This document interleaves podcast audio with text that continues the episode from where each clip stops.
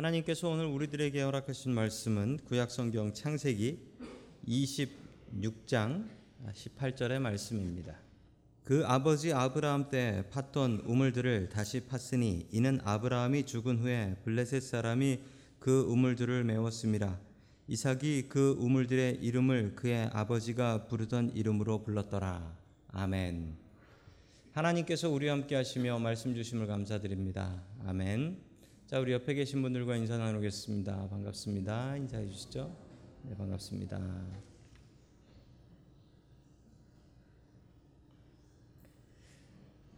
자, 오늘 다시 우물을 파라라는 제목을 가지고 하나님의 말씀을 증거하겠습니다. 아, 교회에 새로 교인이 오셨다고 합니다. 네, 그래서 새 교인이 오셨으니 목사님이 그 새 교인한테 갔습니다. 가서 아이고 뭐 하시는 분이십니까?라고 물어보았습니다. 그랬더니 아, 이분이 저는 버스 운전사입니다라고 얘기를 했습니다. 어떤 어떻게 교회를 나오게 되셨습니까? 그랬더니 이분이 목사님에게 한 수 배워야 될 게 있어서 왔습니다. 그래서 아 도대체 그게 뭡니까? 물어봤더니 기사 아저씨가 이러셨대요. 사람들이 버스만 타면 자꾸 앞에 앉으려 그러고 뒷자리로 안 갑니다.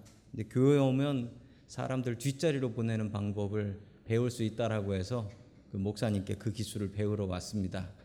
라고 했답니다. 예, 교회는 뒷자리가 인기가 있고 가운 입으신 분들은 이제 앞자리에 앉아야 되니까 앉으신 것 같아요. 교회는 자리가 있습니다. 각자 자리가 있고 또 자주 앉으시는 자리가 있어서 가끔은 오, 내 자리인데 딴 사람이 앉았다라고 생각하시는 분들도 가끔 계십니다. 내 자리 남의 자리가 없지만 자기 자리 같은 자리가 있지요. 그 자리 잘 지키셔야 됩니다. 그 자리 자꾸 비우시면 없어져요.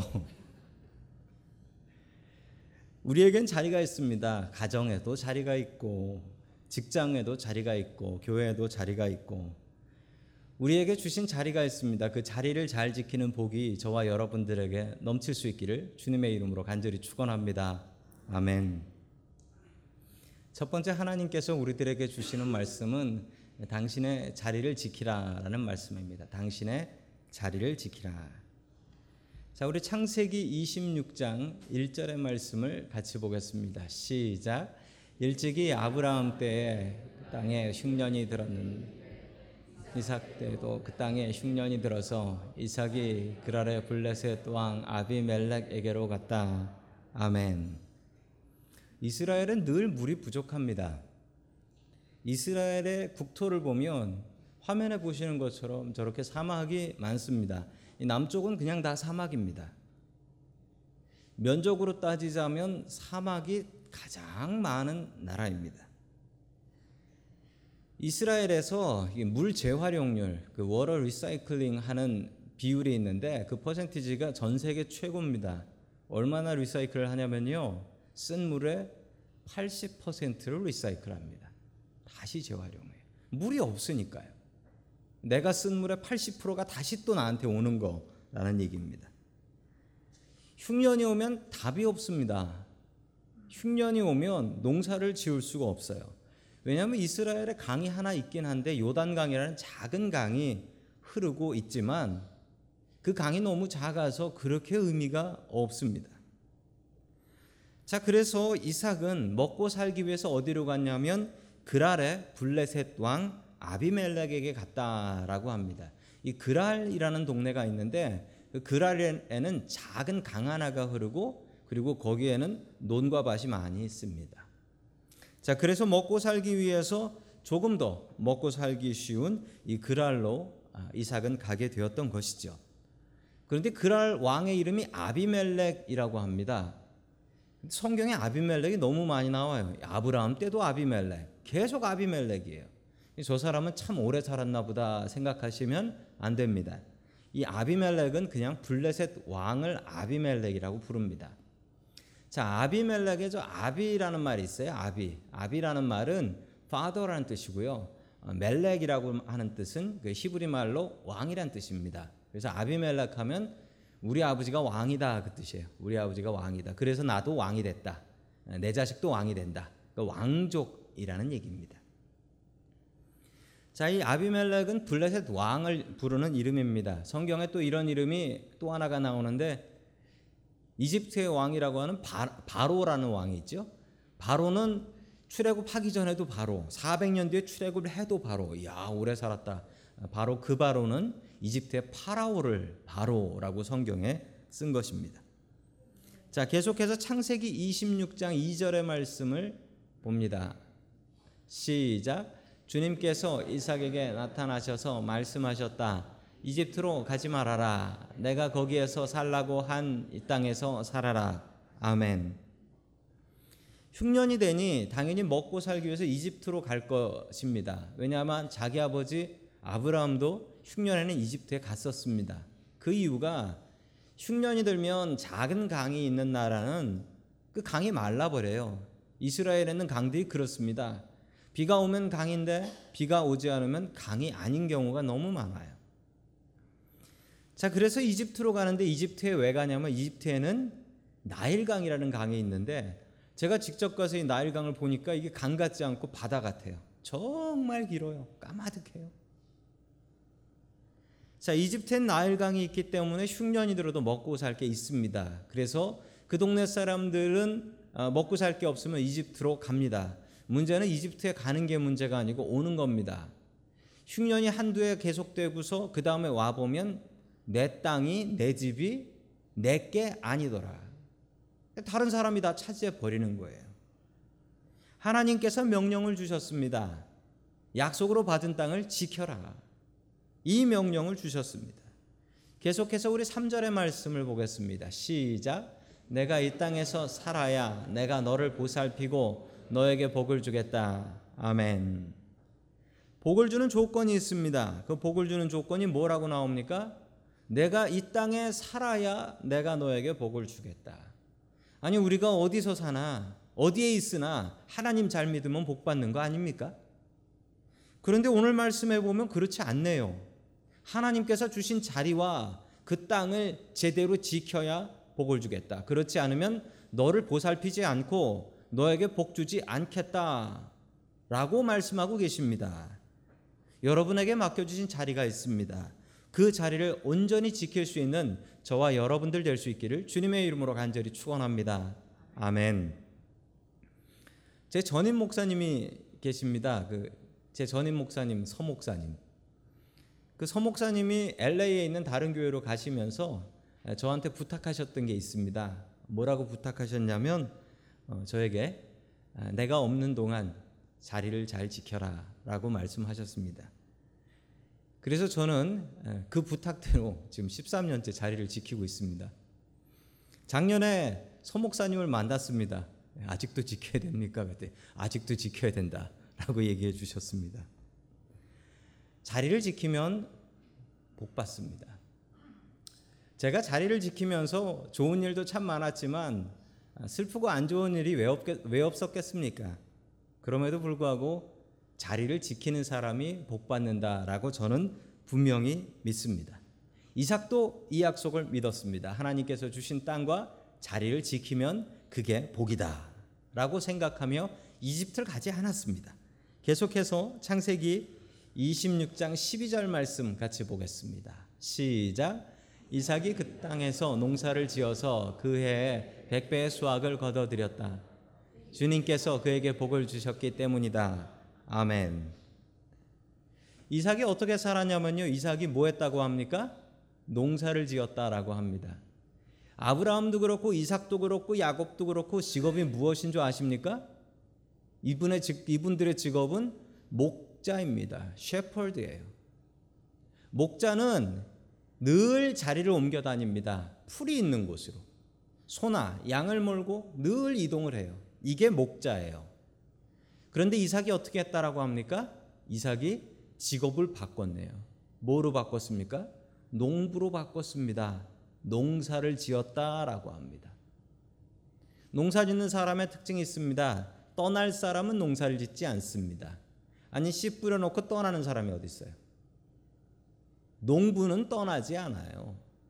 이삭이 직업까지 바꿔가면서 그래 나는 굶어 죽어도 여기서 산다. 하나님께서 자리 지키라고 했으니 나는 이 자리 굶어 죽더라도 지킨다라고 농사를 지었습니다. 그랬더니 백배 수확을 거뒀대요. 뭐 백배가 별겁니까? 여러분 씨 하나를 뿌려서 백개가 나오면은 씨 백개가 나오면 백배인 거예요. 별거 아닌 거죠. 그런데 이게 별거인 이유가 있습니다. 왜 별거일까요? 이해가 흉년이니까. 흉년에 어떻게 백배 수확을 거둬들여요?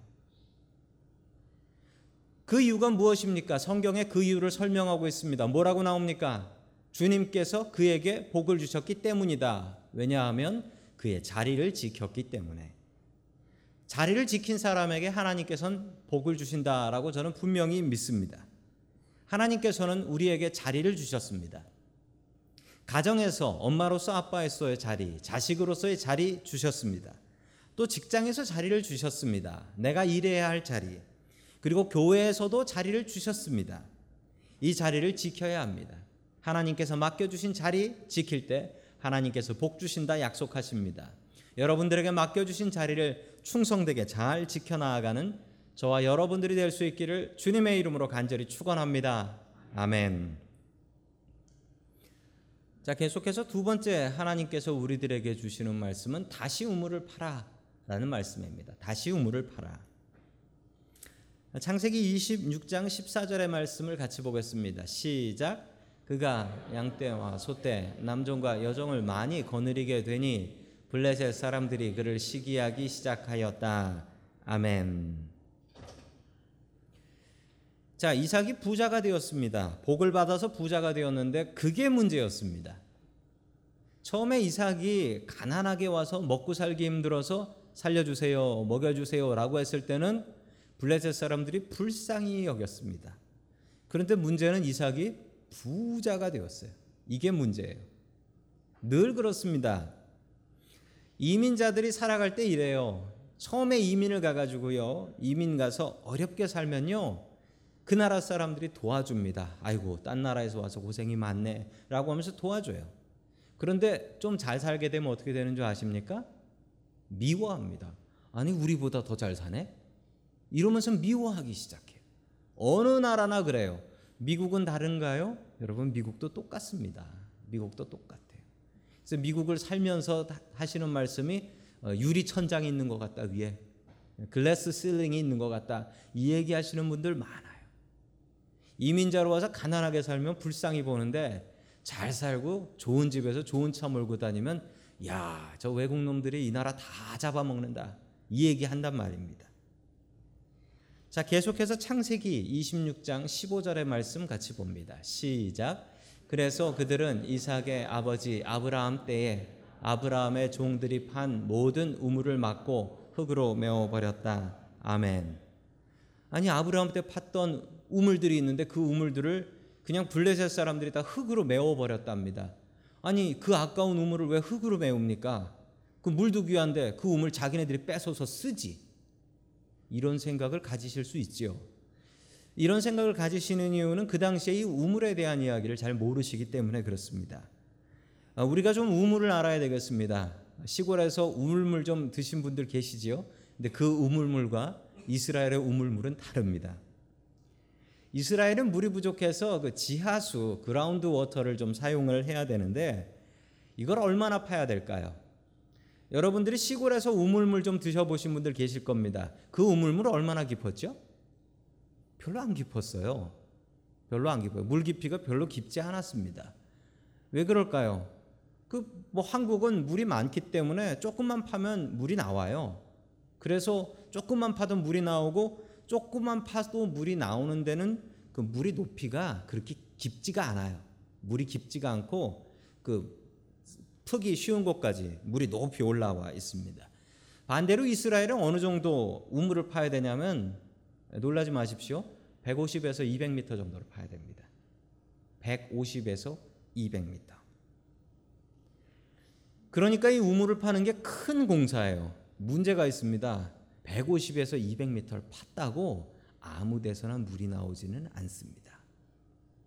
그러니 이 우물을 파는 게 얼마나 고된 일이겠습니까? 그래서 우물을 파게 되면 그 우물은 그 주인 겁니다. 주인 거예요. 우물을 판 사람 거예요. 그걸 뺏어 가질 수도 없어요. 우물을 판 사람 거예요. 이 우물에다가 흙을 부어 가지고 우물을 못 쓰게 만드는 게 무슨 뜻이냐면 그 당시 사람으로는 선전포고입니다. 너 나랑 싸우자 이 얘기예요. 너 나랑 싸우자. 싸우는 게 무섭니? 그럼 도망가라. 이 얘기입니다.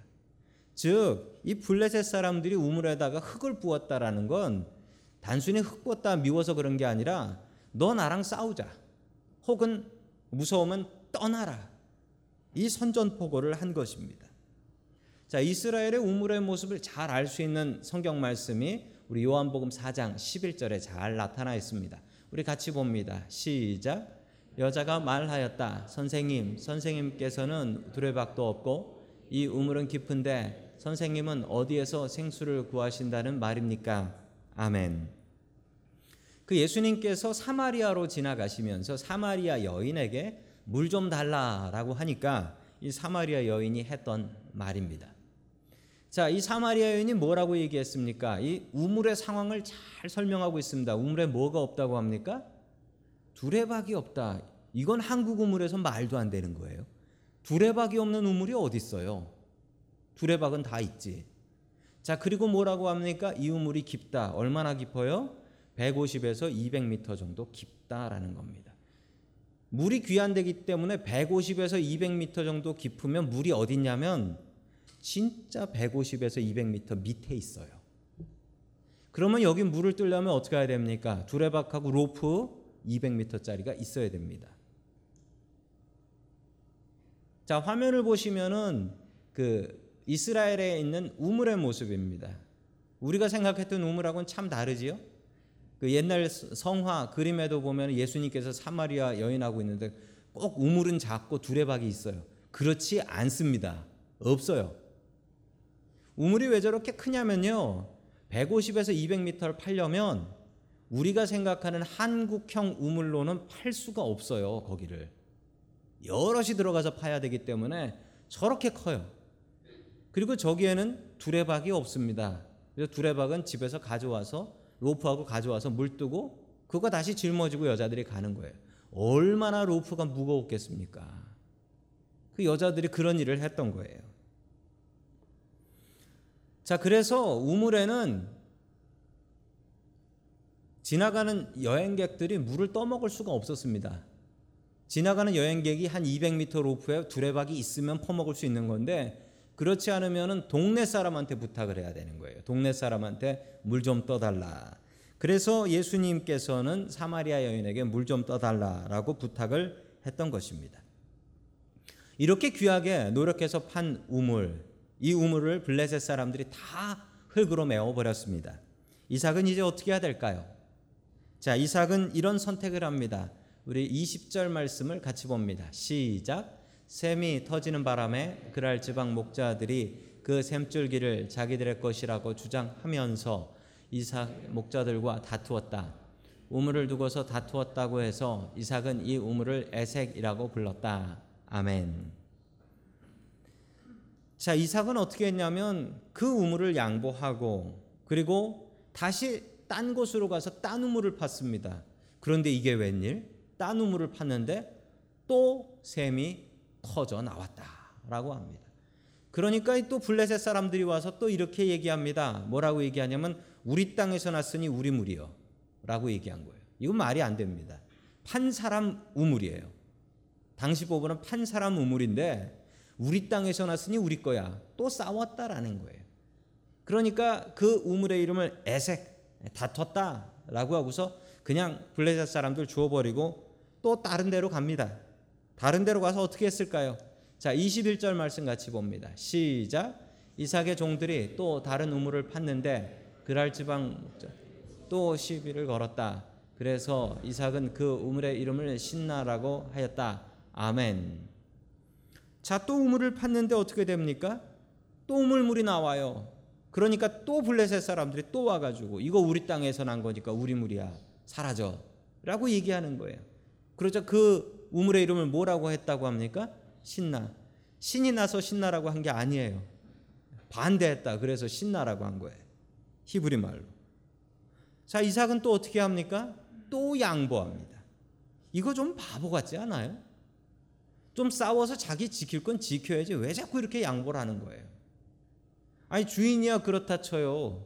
그 종들은 그렇게 죽어라고 200m 파서 우물을 나오니까 주인이 양보하고 야 가자 딴 데 파자 이러는 거예요. 얼마나 화나는 일입니까? 이삭은 양보하는 사람입니다. 제가 얼마 전에 있었던 일인데 얼마 전에 어느 쇼핑몰에 갔습니다. 에, 어느 사람을 만나기 위해서 약속이 있어서 갔는데 이 쇼핑몰에 갔는데 주차장이 없더라고요. 뭐 주차장 요즘 잘 없잖아요. 그래서 주차를 간신히 하고 나서 오는데 보니까 차가 한 대 나오는데 두 대가 서서 기다리고 있는 거예요. 어느 백인 아저씨하고 백인 아줌마하고 차가 나왔습니다. 서로 들어가려고 머리를 뒤밀더니 서로 대고 진짜 제대로 된 미국 욕 들었네요. 막 그 미국 욕으로 막 욕을 하는 거예요. 그러더니 여자분이 마지막으로 욕 한 번 하고서 그냥 차 돌려서 에이 그러고 딴 데 가버리더라고요. 그 남자분이 이겼다 하고 신나가지고 신나가지고 차 딱 세우고 들어가더라고요. 저도 그 사람 만나고서 일 마치고 들어와서 보니까 또 그 미국 남자가 자기 차 앞에서 또 욕을 하고 있어요. 저 사람은 왜 저렇게 욕을 하나 보니까 누가 자기 차를 키로 긁어놨다는 거예요. 누가 긁었을까요? 심증은 가는데 물증이 없어가지고 그냥 양보하고 딴 데 가서 세우면 되는데 그걸 끝까지 욕해가지고 제자리라고 차지하더니 차다 긁어놨다고 또 욕하고 있고 아니 그 사람 스트레스 받아서 오래 못 살 거예요. 여러분 양보하면 좋은 게 무엇인 줄 아십니까? 양보하면 편하게 살수 있어요. 양보하면 편해요. 그리고 하나님께서 양보한 사람에게 복 주십니다. 이삭이 어딜 가서 물을 파도 물이 나와요. 이건 밀리언짜리 복권이 계속 맞는 거하고 똑같아요. 여러분 어디 땅을 판다고 물이 나옵니까? 나오지 않아요.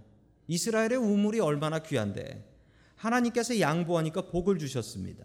자, 계속해서 22절 말씀 같이 봅니다. 시작. 이삭이 거기에서 옮겨서 또 다른 우물을 팠는데 그때는 아무도 시비를 걸지 않았다. 그래서 그는 이제 주님께서 우리가 살 곳을 넓히셨으니 여기에서 우리가 번성하게 되었다 하면서 그 우물의 이름을 르호봇이라고 하였다. 아멘. 계속해서 피해 다니고 있습니다. 그러면서 또 우물을 팠는데 이번에는 복 받았네요. 복 받아가지고 물이 나왔는데 아무도 시비를 안 걸었대요. 그런데 이 르호봇이라는 이름이 좀 이상해요. 르호봇이 넓은 곳이라는 뜻입니다. 넓은데 시비 거는 사람이 없다는 건 뭐냐면 사람 살 만한 곳이 아니라는 겁니다. 사람 살만하지 못한 사막 근처까지 내려온 거예요. 아니 그랬더니 시비 걸 사람이 없지 싸움 거는 사람이 없지 문제는 물도 없는 데라는 겁니다. 그런데 이렇게 양보하며 주님 믿고 내려왔더니 이 르호봇 같은 곳에서도 물이 나더라라는 겁니다. 끝내 이삭이 내려갔던 곳은 부엘세바입니다. 부엘세바는 이스라엘의 사막이 시작하는 곳입니다. 그곳까지 내려가요. 그런데 그곳에서 우물을 파도 물이 나와요. 이건 말도 안 되는 거죠. 자, 계속해서 25절 말씀 같이 봅니다. 시작. 이삭이 그곳에 제단을 쌓고 주님의 이름을 부르며 예배하였다. 그는 거기에 장막을 치고 그의 종들은 거기에서도 우물을 팠다. 아멘. 어디 가나 우물을 팠습니다. 어디 가나 우물을 팠어요. 자, 그가 우물을 파기 전에 했던 일은 뭡니까? 그곳에 제단을 쌓고 그곳에서 예배를 드리며 우물을 팠다. 우리가 해야 될 일이 이런 일입니다. 여러분, 우리가 열심히 예배를 드려야 됩니다. 그리고 나서 우물을 파야 합니다. 예배와 우물 파기. 이삭은 늘 이랬습니다. 이삭은 어디를 가나 예배드리고 어디를 가나 우물을 팠습니다. 하나님께서 그에게 복을 내려 주셨습니다. 그가 이렇게 우물을 팔 때마다 물이 나왔던 비결은 예배였습니다. 하나님을 의지하고 하나님께서 주신 약속 붙잡고 굶어 죽어도 나는 이 땅에서 굶어 죽는다라고 하며 땅을 지켰습니다. 어떤 상황에도 하나님의 약속을 붙잡으십시오. 이삭처럼 하나님의 약속을 붙잡고 살아가는 저와 여러분들 될 수 있기를 주님의 이름으로 간절히 축원합니다. 아멘. 자, 계속해서 28절 말씀 같이 봅니다. 시작. 그들이 대답하였다. 우리는 주님 당신과 함께 계심을 똑똑히 보았습니다. 그래서 우리는 우리와 당신 사이에 평화 조약을 맺어야 하겠다고 생각합니다. 이제 우리와 당신 사이에 언약을 맺읍시다. 아멘. 이상한 일이 생겼습니다. 아니 아비멜렉이 블레셋 사람들이 다 이삭을 쫓아냈던 사람들 아닙니까? 그런데 이 아비멜렉이 군대 장관을 데리고 와요. 그리고서 이삭하고 평화 조약을 맺자라고 합니다. 예나 지금이나 이 평화 조약을 맺을 때 원칙이 있습니다. 비슷한 레벨에서 해야 돼요. 이 평화 조약 서로 공격 안 하겠다라는 평화 조약은 나라하고 나라가 합니다. 혹은 사람하고 사람이 해요. 이게 비슷하지 않으면 말이 안 돼요. 이게 비슷 이게 비슷하지 않은 평화 조약은 없습니다. 그런데 이게 말이 안 되는 게 지금 블레셋이라는 나라하고 이삭이라는 가족하고 평화 조약을 맺는 거예요. 말이 안 되는 거죠. 이 말이 안 되는 일을 왜 아비멜렉이 하는 걸까요? 쫓아낼 때는 언제고? 아비멜렉이 보기에 지금 이삭의 가족이지만 이 이삭의 가족이 장차 나라가 될 사람들이에요. 이걸 본 거예요. 그걸 어떻게 보았을까요? 자, 제 얘기가 아니라 성경에 나오는 아비멜렉의 이야기입니다. 뭐라고 합니까? 우리는 주님께서 당신과 함께 계심을 똑똑히 보았습니다. 무엇 때문에?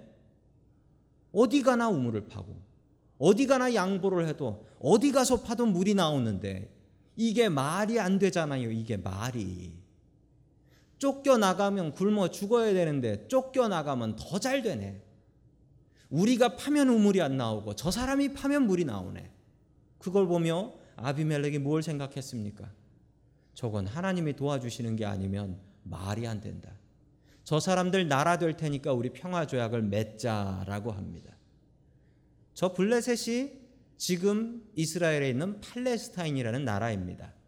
그리고 이삭이 지금 이스라엘이라는 나라가 되었습니다. 둘 다 똑같은 나라가 되어 버렸어요. 아비멜렉이 제대로 본 거죠. 부엘세바에 있는 우물의 모습입니다. 아브라함이 팠고 이삭이 팠던 우물의 모습. 보시다시피 우물이 엄청나게 큽니다. 그 이유가 200m는 파고 들어가야 물이 나오기 때문에 그렇습니다. 저 밑으로는 사막이라서 사람이 살 수가 없습니다. 그곳에서도 이삭은 기도하며 우물을 팠습니다. 그랬더니 하나님께서 물이 나오게 해 주셨습니다. 여러분 우리가 복을 생각할 때 복을 잘못 생각할 때가 있습니다. 하나님께서 나에게 우물을 주시는 것 이게 복이라고 생각하는 분들이 있습니다. 그러나 그게 복이 아닙니다.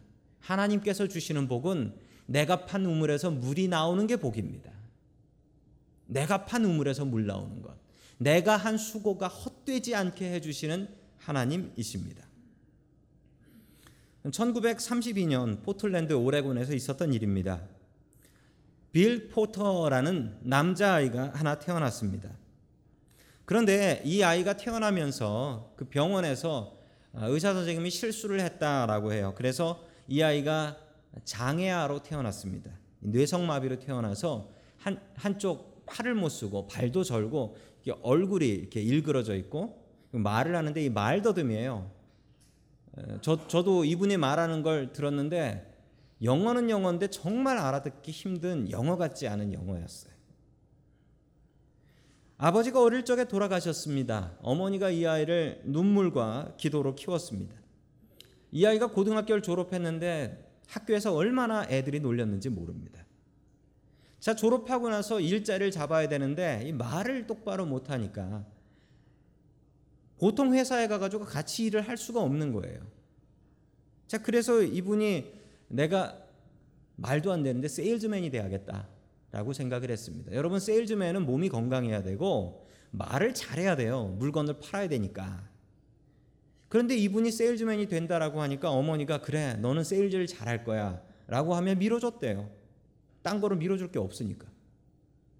자 그래서 이 빌 포터 씨가 여기저기 job interview를 보러 가는데 job interview를 보면 resume를 내면 오라고 하는데 job interview를 가면은 이 뭐 너무 심한 장애인이니까 이렇게 얘기하더래요. 그냥 집에 가서 장애인 수당이나 먹고 사세요. 그러면서 쫓아버리더랍니다. 그러나 이 어머니가 포기하지 않아요.